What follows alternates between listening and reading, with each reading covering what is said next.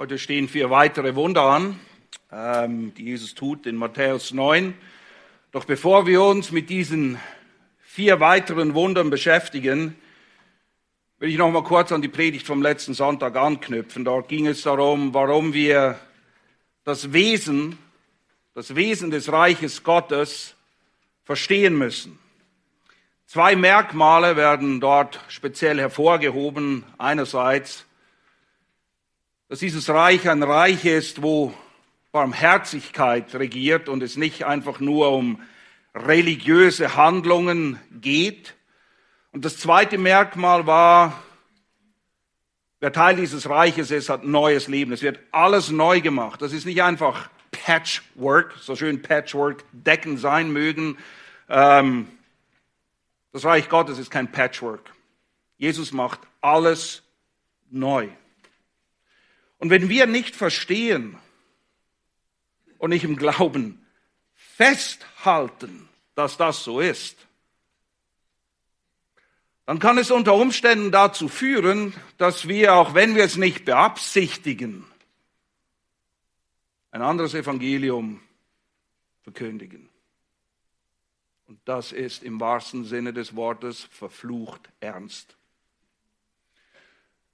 Paulus schreibt in Galater 1,6, ich wundere mich, dass ihr euch so schnell, man könnte auch übersetzen, so leicht, es, es braucht wirklich nicht viel, sagt er.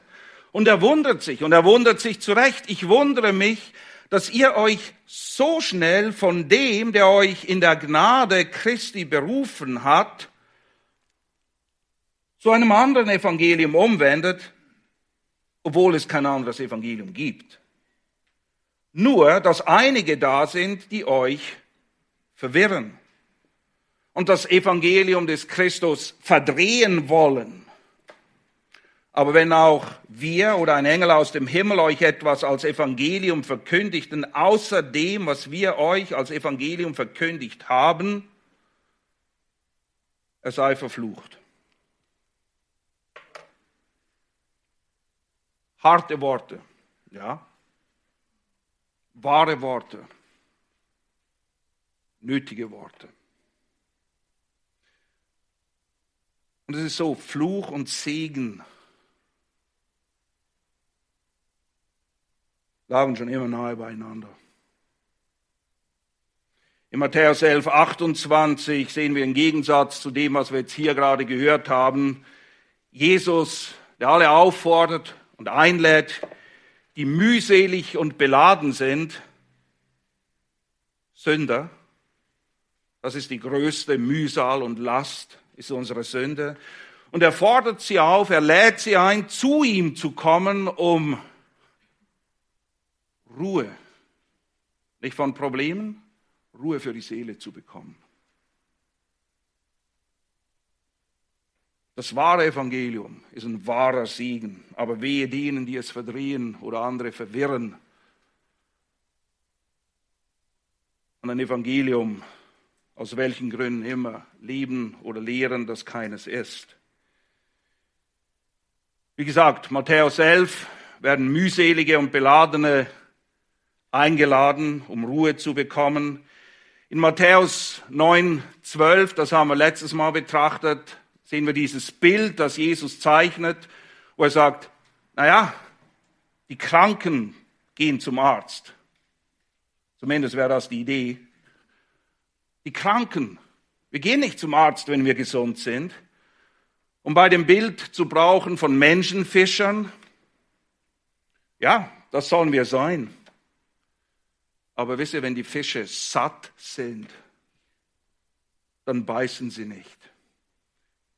Egal wie treu wir uns als Menschenfischer anstellen, Fische, die keinen Hunger haben, beißen nicht. Im übertragenen Sinne, wer satt ist mit Selbstgerechtigkeit, seine Krankheit, seine Mühsal nicht erkennt, wird nicht nach Gottes Gerechtigkeit hungern. Wieso sollte er auch? Oder eben wen seine Sündenlast nicht drückt, wer nicht merkt, wie mühselig und beladen Sünde ist. Und das ist sie immer. der wird nicht zu Jesus kommen, um sich von ihm retten zu lassen, Buße zu tun und Ruhe zu finden. Und bezüglich Buße ist wichtig, dass wir verstehen, Buße ist nicht nur das, was wir am Anfang einmal tun. Ja, wir tun Buße. Das ist der Aufruf der Propheten, der Aufruf von Jesus, der Aufruf der Apostel, hoffentlich unser Aufruf, wenn wir das Evangelium verkündigen, tut Buße. Aber das ist nicht ein einmaliger Akt und dann haben wir es abgelegt. Buße ist ein Umdenken, ein Anerkennen, wer Gott ist, wer ich bin, dass ich gesündigt habe und zu verstehen, dass es nur in ihm Vergebung gibt. Meine lieben Geschwister, Buße ist etwas, was wir täglich tun müssen, weil wir täglich sündigen. Wir kommen immer wieder zum Herrn, bekennen unsere Sünde, wenden uns von ihr ab bitten ihn um Vergebung, damit wir gereinigt werden von dieser Mühsal. Das ist nicht ein einmaliger Akt. Das zeichnet unser Leben aus. Wenn wir das Evangelium vor uns haben, diese, wie es heißt, gute Nachricht, und das ist sie. Aber in Bezug auf diese gute Nachricht müssen wir verstehen, dass die gute Nachricht an die schlechte Nachricht geknüpft ist. So wie Paulus das erklärt in Römer 1 bis 3, wo er lückenlos festhält, da ist kein Guter. Da ist niemand, der tauglich ist. Da ist niemand, der Gott sucht. Wer nicht seine Verlorenheit erkannt hat, wer nicht sieht, dass nur Christus Rettung bringen kann, wird sich nicht nach diesem Christus, diesem Christus der Schrift ausstrecken. Wie gesagt, Kranke gehen zum Arzt. Das Evangelium ist für Sünder. Für Sünder. Und Buße und damit verbundene Barmherzigkeit, die wir empfangen, ist des erretteten Sünders täglich Brot. Das ist Teil unseres Lebens. Nun leider gibt es nicht wenige, denen dieses Evangelium des Reiches, wie Matthäus mehrmals genannt wird, in dieses Evangelium des Reiches, das Jesus selbst verkündigt, das ist ihnen irgendwie zu krass, zu hart, zu negativ. Ah, es ist sogar eine Zumutung. Falls ihr noch Sommerlektüre sucht, Ich sage immer, wenn ich je ins Exil muss und zehn Bücher mitnehmen kann, ist das eins davon. Das Evangelium eine Zumutung. Ich lese euch nur einen kurzen Abschnitt hinten drauf, wo es heißt, Jesus Christus kam, um Menschen vor dem ewigen Tod zu retten, nicht um ihnen das Leben leichter zu machen. Viele derjenigen, die an ihn glauben, wollen jedoch genau das, ein leichtes Leben ein kleiner Preis und maximaler Gewinn. Das ist nicht das Evangelium. Sommerlektüre, ich lege es vorne auf, wenn ihr es euch anschauen wollt. Wir müssen verstehen, was Evangelium ist. Nun, diese Leute, die dieses Evangelium nicht mögen, sind leider oft sehr mitteilungsbedürftig sehr eifrig, ihr eigenes Evangelium, das eben keines ist, wie Paulus sagt in Galater 1, zu verkündigen. Sie denken, sie hätten eine bessere Version, eine angenehmere, eine, die sich besser verkaufen lässt, aber wir sind keine Verkäufer, Marktschreier. Menschenfischer, ja, aber nicht solche, die Fische auf dem Markt anpreisen. Sie neigen zu Gesetzlichkeit auf der einen Seite oder falsch verstandener Freiheit auf der anderen und was sie alle auszeichnet, ist Scheinheiligkeit. Scheinheiligkeit. Sie verkaufen oder geben vor, ein Evangelium zu haben, ja, das ein bisschen besser ist als das, was Jesus hat. Sie preisen im Kern ein Evangelium an, das keinen Anstoß gibt. Und der Anstoß kann in verschiedene Richtungen gehen. In erster Linie kein Anstoß meinem Ego, meinem Ich.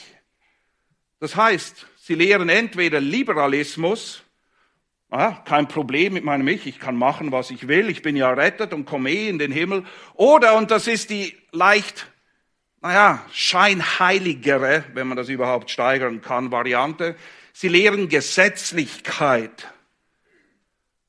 Das Scheinheilige an Gesetzlichkeit ist, dass sie dir suggeriert, dass du eigentlich gar nicht so schlecht bist.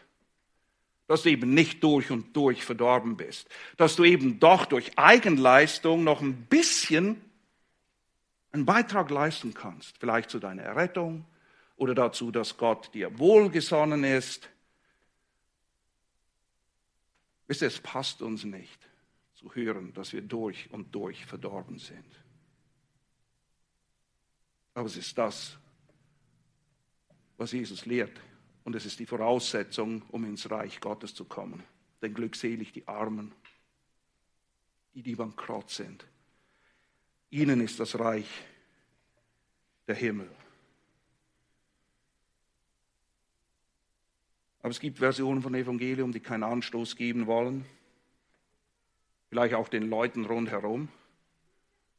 Man singt dann nicht mehr das Lied, also Johannes 14, 6, ich bin der Weg, die Wahrheit und das Leben. Man singt dann nur noch, Jesus ist ein Weg, eine Wahrheit und bietet ein Leben an. Es gibt auch andere Wege. Und letztendlich geht es eigentlich bei all diesen Dingen nicht um Gott, sondern um mich. Das ist das Problem. Ich bin Dreh und Angel. Mein, wie ich mich fühle, wie ich das empfinde, ob mir das passt, ob es mir schmeckt, was auch immer. Das Problem ist ich oder Gott. Und wisst ihr, so lobenswert Eifer generell ist, Eifer ist eine gute Sache, Fleiß und Disziplin. Aber Eifer ohne Erkenntnis, Erkenntnis des Evangeliums ist eine sehr, sehr gefährliche Sache. Und so können selbst Geschwister durch Unwissenheit, sie kennen es nicht besser, oder aus Menschenfurcht, sie wollen nicht sagen, was gesagt werden muss, oder aus einem Empfinden überstimulierter Selbstgerechtigkeit, höher von sich denken, als sich zu denken gebührt, oder einfach Selbstüberschätzung, andere mit den besten Absichten trotzdem in die Irre führen.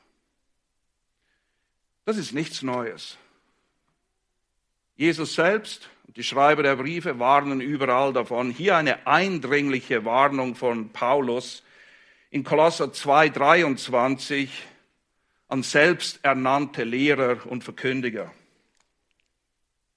Er schreibt Folgendes. Zugegeben. Es handelt sich, und er spricht von diesen Leuten, die eigentlich nicht wissen, wovon sie reden, es handelt sich um eine Frömmigkeit, die den Anschein, hat sie aber nicht, sie gibt nur den Anschein besonderer Weisheit. Uh, das ist noch mehr, als die anderen haben. Und dann benutze ein Stilmittel, Ironie und Sarkasmus. Das gibt es immer wieder mal in der Bibel, einfach um den Punkt klar rüberzubringen. Er sagt, dieser selbstgewählte, eigenwillige Gottesdienst, diese Demut, diese Schonungslosigkeit gegenüber dem eigenen Körper, was ah, irgendwie beeindruckend wirkt, sagt, es alles ohne Wert.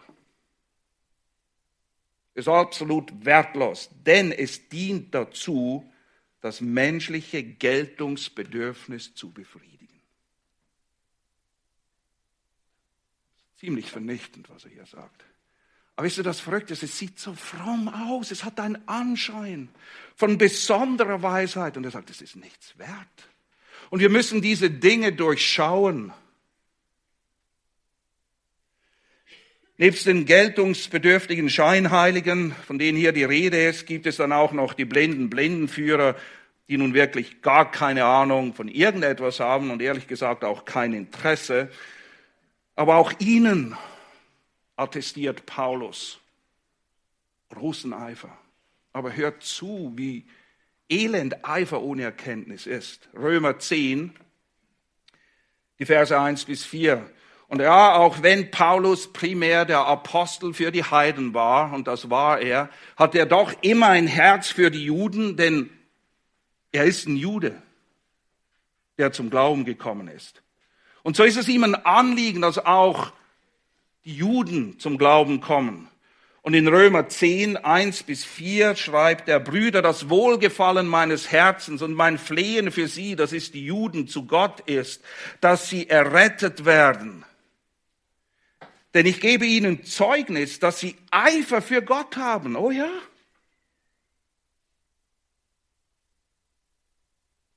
Aber nicht nach Erkenntnis.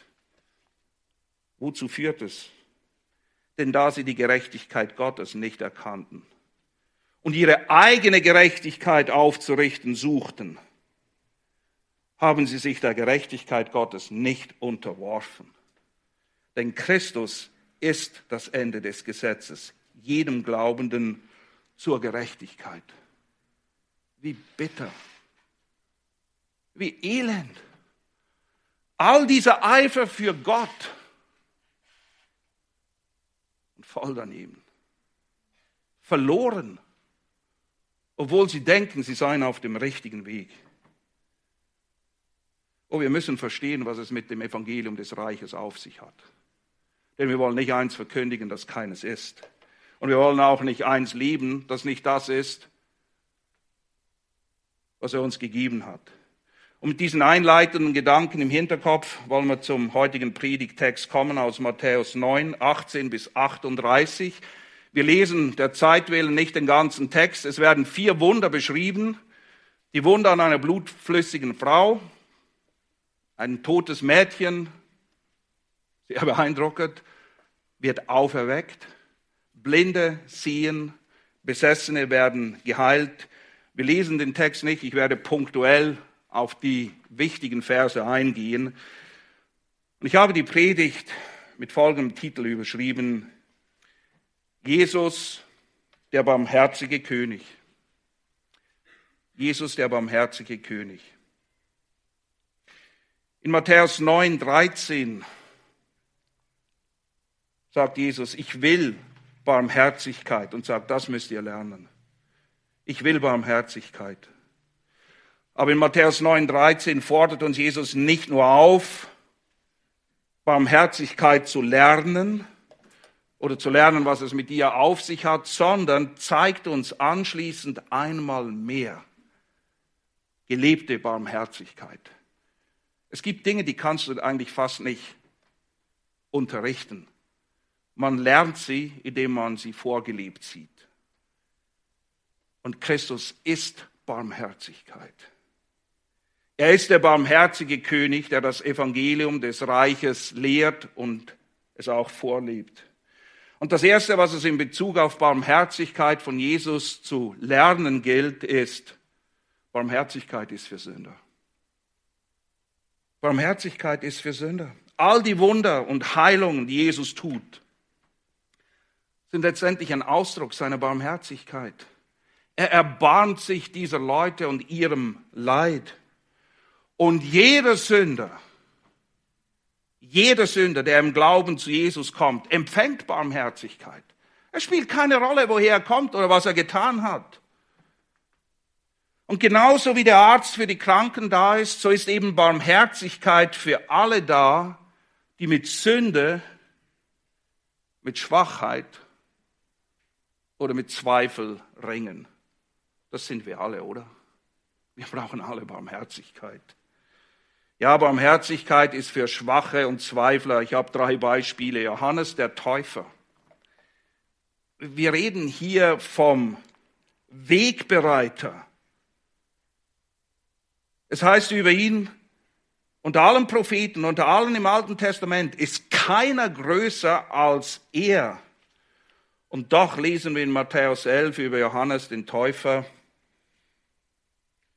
Und es geschah, als Jesus seinen Befehl an seine zwölf Jünger vollendet hatte, ging er von dort weg, um in ihren Städten zu lehren und zu predigen. Als aber Johannes im Gefängnis die Werke des Christus hörte, sandte er durch seine Jünger und ließ ihm sagen, bist du der Kommende? Oder sollen wir auf einen anderen warten? Selbst Johannes brauchte Zuspruch. Und Jesus weist ihn nicht zurecht. In seiner Barmherzigkeit gibt er ihm Trost und Zuspruch. Wir kommen nachher darauf. Aber selbst Johannes der Täufer rang mit Zweifeln und brauchte Barmherzigkeit. Dann gibt es einen der zwölf Jünger. Er ist, das ist quasi sein Zweitname, Zweifler, Thomas. Hm? Zwölf Jahre, äh, nicht zwölf Jahre, einer der zwölf Jünger, drei Jahre mit Jesus zusammen. Und trotzdem zweifelt er an seiner Auferstehung. Und sagt, ich muss es sehen, ich will es anfassen. Jesus tadelt ihn nicht. In seiner Barmherzigkeit gibt er ihm, was er braucht, aber sagt nachher, glückselig die glauben, ohne zu sehen aber er ist barmherzig. Und dann gibt es diesen armen Kerl in Markus 9, 24, der ausruft und vielleicht kannst du dich auch mit ihm identifizieren. Ich kann es. Und sogleich rief der Vater des Kindes und sagte, ich glaube, hilf meinem Unglauben. Kennt ihr das? Wir wollen glauben, aber irgendwie, ah, wir glauben nicht, dass, dass wir glauben. Ist okay. Jesus heilt das Kind dieses Vaters. Er stärkt seinen Glauben. Er ist barmherzig. Barmherzigkeit ist für Schwache und für Zweifler. Und Barmherzigkeit kennt keine Grenzen. Keine Grenzen, was die Person oder die Menge angeht. Jesus ist barmherzig gegenüber Aussätzigen, gegenüber Zöllner, gegen Huren, gegen Sünder in jeder Form. Es spielt keine Rolle. Die, die kommen, empfangen Barmherzigkeit. Da ist kein Ansehen der Person. Aber auch was die Menge an Barmherzigkeit angeht. Da ist nicht ein,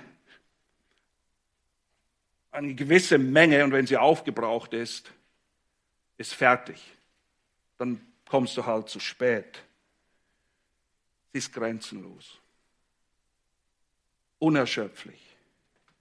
Klagelieder 3, 21 bis 25. Dieses aber will ich meinem Herzen vorhalten. Darum will ich Hoffnung fassen. Gnadenbeweise des Herrn sind, dass wir nicht gänzlich aufgerieben wurden denn seine Barmherzigkeit ist nicht zu Ende. Sie ist nicht erschöpft. Sie ist jeden Morgen neu. Und deine Treue ist groß. Der Herr ist mein Teil, spricht meine Seele. Darum will ich auf ihn hoffen. Der Herr ist gütig gegen die, welche auf ihn hoffen. Gegen die Seele, die nach ihm sucht. Jeden Morgen neu unerschöpflich, tröstend, ermutigend, herrlich, oder? Diese Worte, die wir hier lesen. Seine Barmherzigkeit ist immer für alle, die auf ihn hoffen. Auch wenn sie mit einer schwachen Hoffnung kommen, auch mit einem Glauben, der eher Unglaube ist, aber seine Barmherzigkeit ist da. Und dass dem so ist, bestätigen auch die Verse, die wie eine Klammer um diesen ersten Dienstabschnitt Jesu herum geschrieben stehen, dass er immer für alle da ist und barmherzig. In Matthäus 4, 23 einleitend lesen wir, und Jesus zog in ganz Galiläa umher, lehrte in ihren Synagogen, predigte das Evangelium des Reiches und heilte jede Krankheit und jedes Gebrechen unter dem Volk. Alles. Alles. Matthäus 9, 35, am Ende dieser Dreier-Serie von Wundern steht Folgendes. Und Jesus zog umher durch alle Städte und Dörfer, lehrte in ihren Synagogen und predigte das Evangelium des Reiches und heilte jede Krankheit und jedes Gebrechen. Jedes. Alle, die kamen. Das ist, was er tut. Das ist, was er tut, weil er ist, der er ist. Er ist der barmherzige König, der im Begriff ist, sein Reich aufzurichten und sein Reich ist ein Reich von Barmherzigkeit und Gnade, nicht äußerlicher Religion. Und deshalb will Jesus, dass seine Jünger damals, alle, die sich seine Jünger nennen, Barmherzigkeit lernen. Nun, wie will er sie ihnen beibringen? Ganz einfach, er nimmt sie mit. Sie müssen es sehen.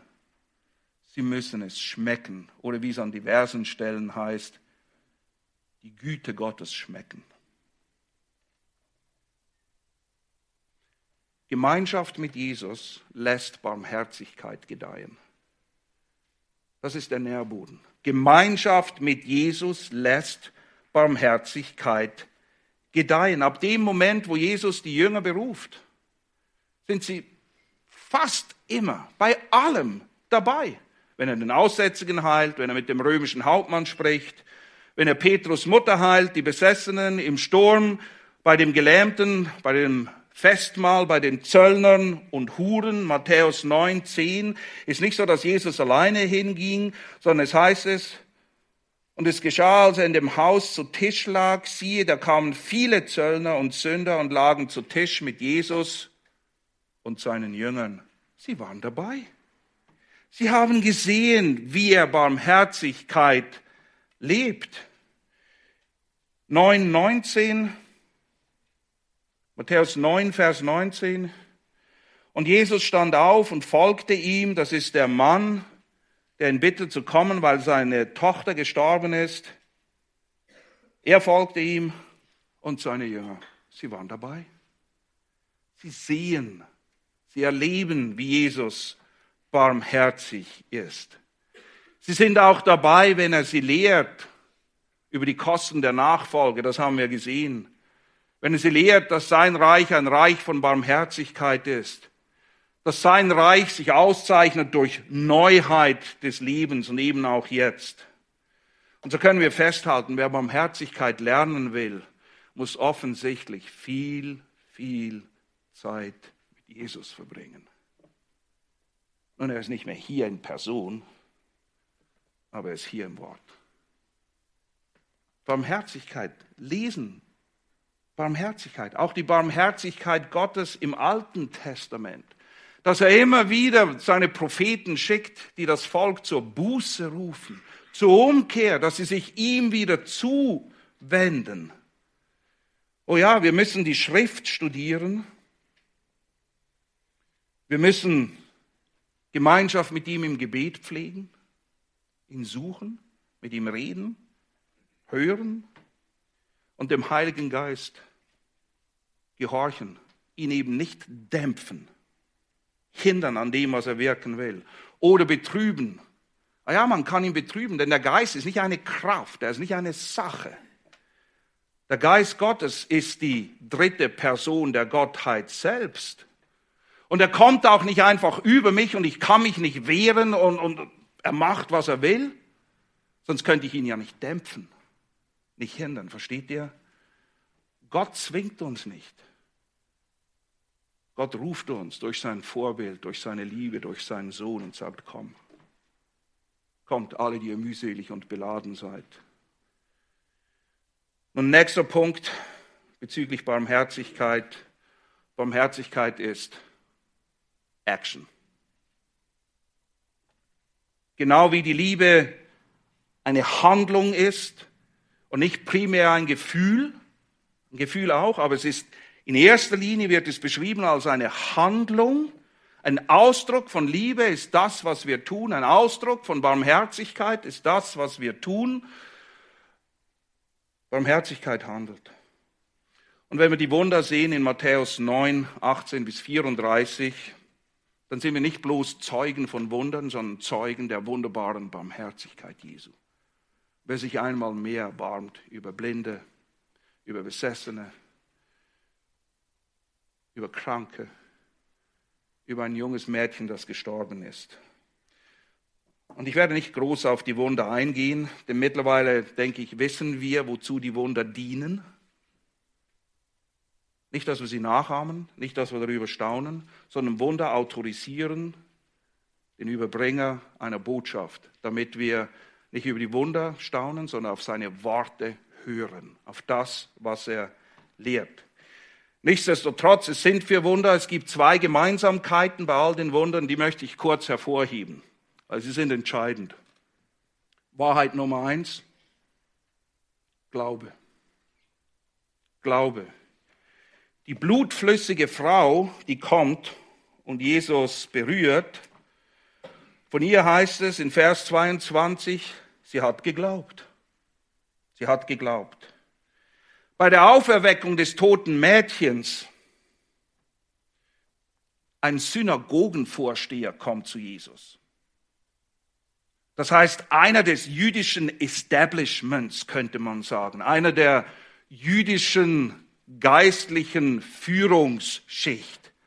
Die sind in der Regel nicht zu ihm gekommen, um ihn um Hilfe zu bitten. Und sie sind definitiv nicht zu ihm gekommen, wie wir am Schluss der Wunder sehen, mit Glauben. Sie sind gekommen, um ihn zu lästern. Aber dieser Synagogenvorsteher kommt und hofft und glaubt, dass Jesus tun kann, was er von ihm erbittet. Und das ist keine geringe Sache. Er sagt, meine Tochter ist gestorben. Komm. Ohne zu zögern. Jesus folgt. Jesus geht mit. Der Synagogenvorsteher hat offensichtlich geglaubt. Die Trauergäste, die haben gelacht. Als Jesus kommt und sagt, nein, nein, sie ist nicht tot, sie schläft. Sie haben gelacht, weil sie keinen Glauben gehabt haben. Aber das hat Jesus nicht daran gehindert. Er hat sie geheilt. Er hat sie auferweckt. Die Blinden die kommen. Er hat geglaubt. Vers 28. Er hat geglaubt, Jesus hat ihn geheilt. Und dann sind da noch die Besessenen. Nun, die Besessenen, da sie eben besessen sind, offensichtlich werden sie nicht im Glauben zu Jesus kommen, okay? Das liegt auf der Hand. Aber wenn Jesus sie antrifft, die zwei Besessenen in der Höhle, dann heilt er sie einfach.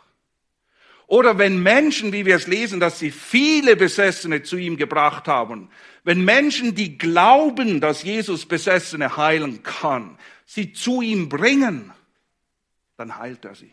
Und zwar alle, die gekommen sind. Wir lesen das an diversen Stellen. Die zweite Wahrheit, geht um Vollständigkeit. Fülle. Vollständigkeit und Fülle.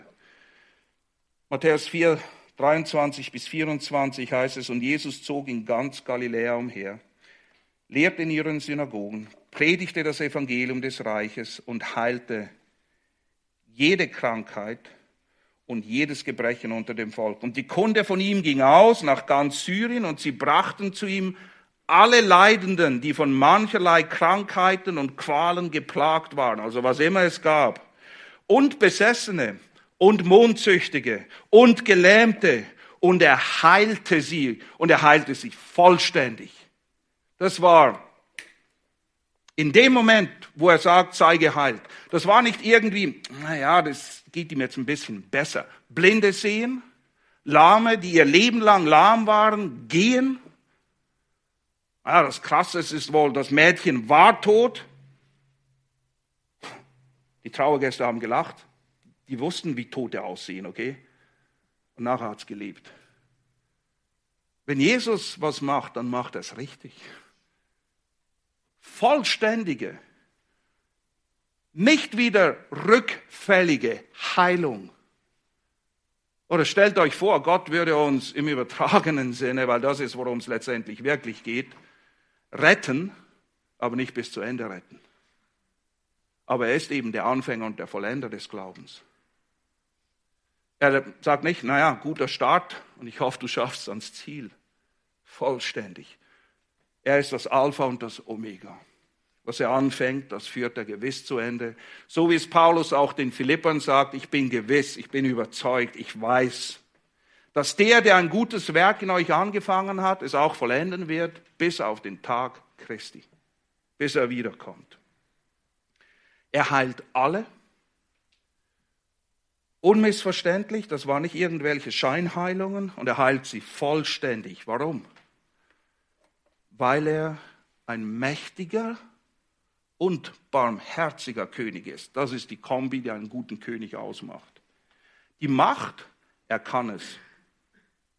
Die Barmherzigkeit, er ist willig. Und das Gute ist, er tut es auch. Er kann, er will und er tut es. Wie reagieren die Leute auf diese Wunder einmal mehr? Nun na, das Volk wundert sich und staunt. Und die Pharisäer,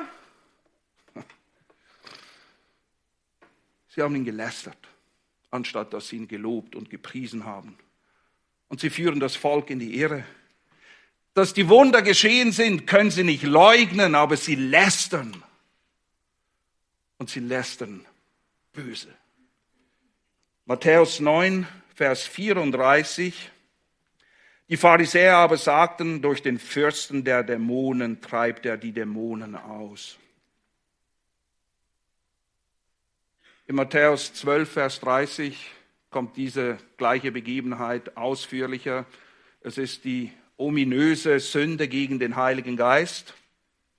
Und wir werden sie behandeln, wenn wir bei Matthäus 12, 30 sind, okay? Wir müssen verstehen, was es damit auf sich hat, aber nicht jetzt, okay? Aber das ist genau das Gleiche. Sie schreiben die göttliche Macht dem Teufel zu. Wir kommen dazu, aber nicht jetzt. Ich möchte euch noch zwei eindrückliche Beispiele oder Vorbilder von Barmherzigkeit in Action zeigen. Und ich glaube, wenn wir von Barmherzigkeit reden, woran denken wir unweigerlich? Was ist das Beispiel, natürlich nebst Jesus, für Barmherzigkeit? der barmherzige Samariter. Der Samariter, kein Jude, keiner, der dazu gehört. Aber einer, der Barmherzigkeit übt. Der Pharisäer, er sieht diesen verletzten Mann, lässt ihn völlig kalt. Er rührt ihn nicht mal an. Der barmherzige Samariter, weil er barmherzig ist, kann gar nicht anders und handelt. Er nimmt ihn auf, er macht eine Erstversorgung, er bringt ihn in eine Unterkunft, er bezahlt für alles. Oh, Barmherzigkeit handelt. Barmherzigkeit ist nicht einfach nur ein nettes Gefühl oder ach, der arme Kerl. Echte biblische Barmherzigkeit handelt. Und wir sehen, wie der Kreis sich schließt. Und wir kommen gleich zum zweiten, zu dem Vorbild schlechthin. Der Ausdruck seiner Barmherzigkeit, das sehen wir am Ende in Matthäus 9. Jesu, der barmherzige König, Matthäus 9, Vers 35. Und Jesus zog umher durch alle Städte und Dörfer, lehrte in ihren Synagogen, predigte das Evangelium des Reiches und heilte jede Krankheit und jedes Gebrechen als er aber die Volksmengen sah, wurde er innerlich bewegt über sie, weil sie erschöpft und hingestreckt waren wie Schafe, die keinen Hirten haben. Und er denkt nicht, naja, ich hoffe, dass ihr bald wieder einen Hirten habt. Nein, er kümmert sich um sie. Er nimmt sich ihrer an. Denn er ist gekommen, um zu suchen und zu retten, was verloren ist. Das ist, was er tut. Er kümmert sich um sie. Und während Jesus heilte, und wie wir in Apostelgeschichte, äh, nicht in, in Matthäus 10 dann sehen, auch die Apostel mit Macht zu heilen aussandte, gilt das uns nicht, denn wir sind keine Apostel. Aber seine Jünger, das sind wir. Wir, die wir heute leben, wir haben zwar weder die Macht noch den Auftrag, Wunder zu tun. Aber wir alle haben den Auftrag, das Evangelium des Reiches überall zu verkündigen und Barmherzigkeit zu üben. Oder wie es Johannes sagt, in Tat und Wahrheit zu lieben, Barmherzigkeit zu üben. Oh ja, die Schafe hier, sie waren ermattet, sie waren verehrt verloren.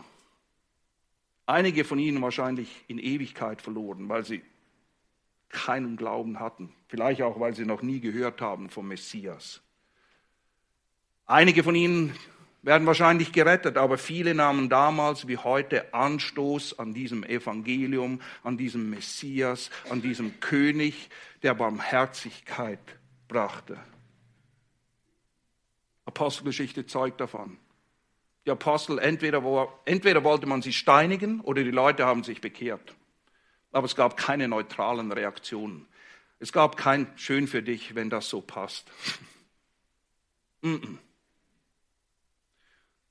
das zeigt uns einmal mehr auf, dass die Botschaft des Evangeliums weder verhandelbar noch aufzuhalten ist. Sie ist nicht verhandelbar. Sie, ist nicht, sie muss nicht angepasst werden. 1. Korinther 1, Vers 18, denn das Wort vom Kreuz ist denen, die verloren gehen, Torheit. Ah, wird es auch bleiben. Uns aber, die wir errettet werden, Gottes Kraft. So war es, so ist es, so bleibt es. Punkt.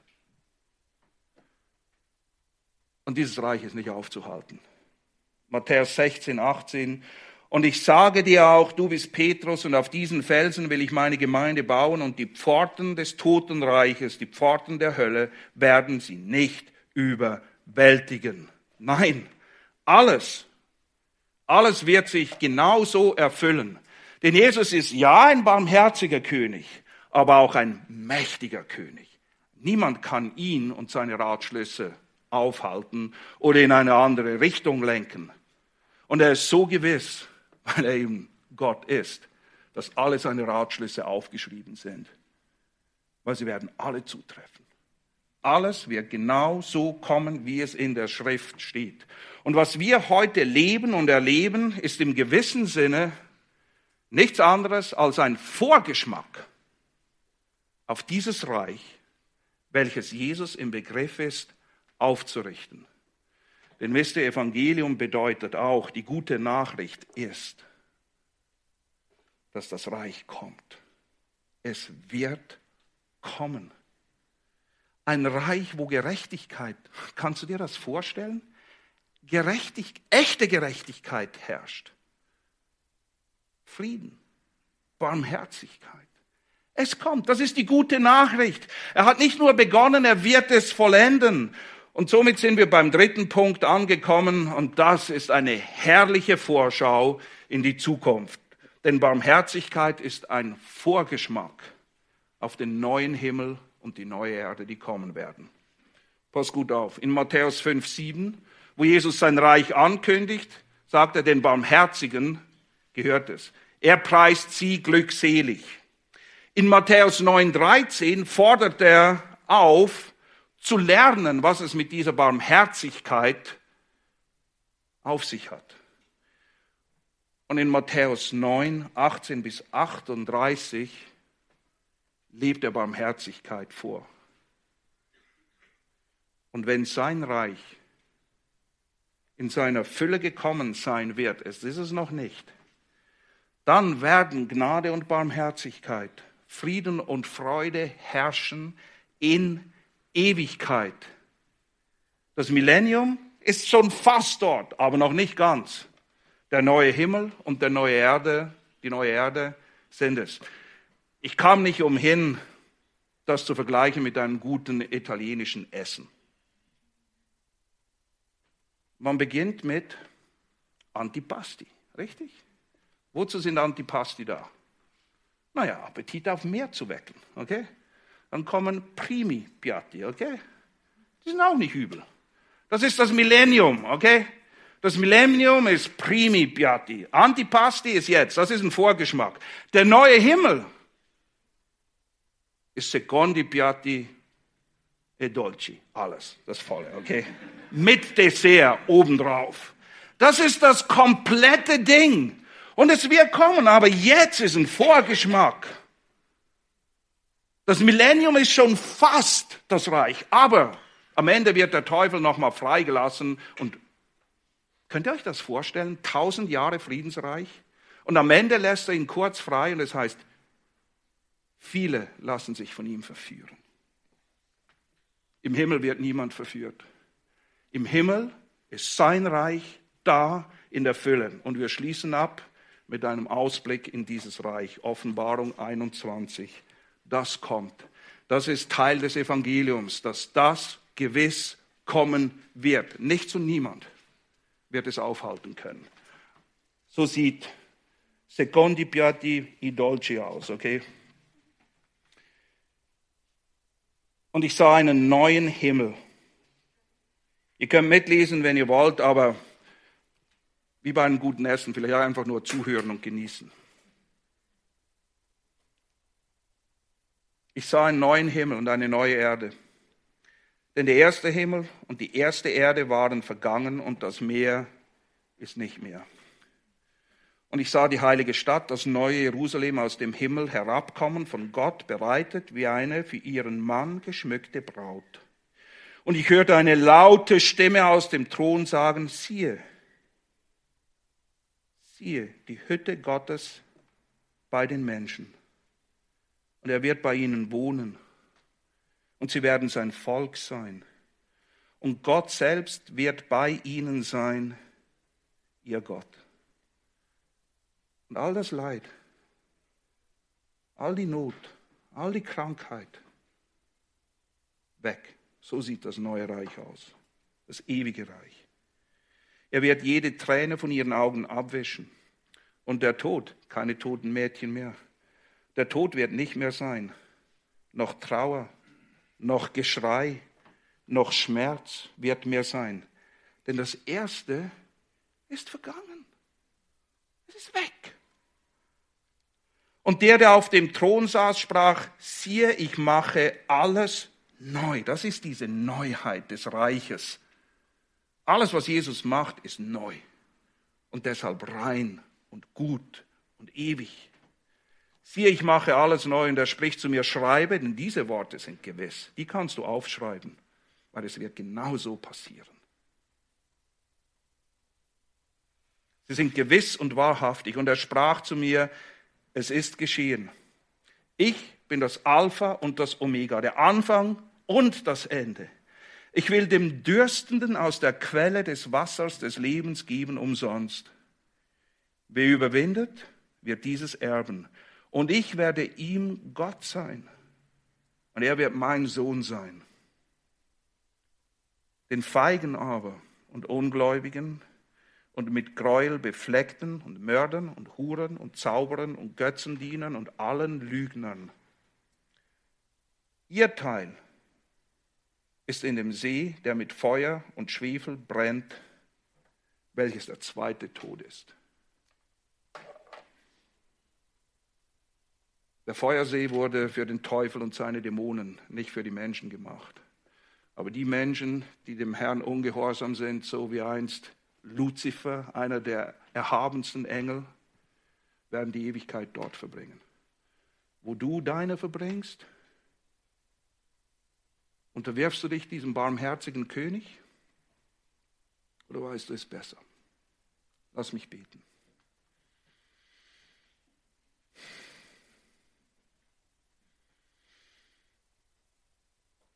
Herr, indem wir in der Wahrheit und der Erkenntnis des Evangeliums deines Reiches fest gewurzelt sind. Herr, wir hilf uns zu verstehen, was dieses Evangelium ist. Wir wollen den Weg weder breiter machen, als er ist, noch enger, als er ist.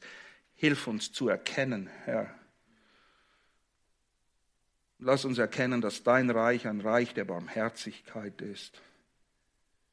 Lass uns zu dir kommen, so wie du uns einlädst, um Sanftmut und Demut von dir zu lernen. Das ist es, was uns als deine Jünger und Mitarbeiter in diesem Reich Gottes, das kommen wird, von dem wir gehört haben, jetzt und hier bereits auszeichnen soll. Und Herr Jesus, oh, wir freuen uns auf dieses Reich, wo du herrschst, wir deine Söhne sind, du mitten unter uns wohnst. Es ist keine Sünde mehr. Wir können nicht mal versuchen, einen bösen Gedanken zu haben ewige Freude, ewiger Frieden, ewige Gerechtigkeit bei dir. In Ewigkeit. Wir freuen uns auf dieses Reich und Herr, so rufen wir, Komm du bald. Amen.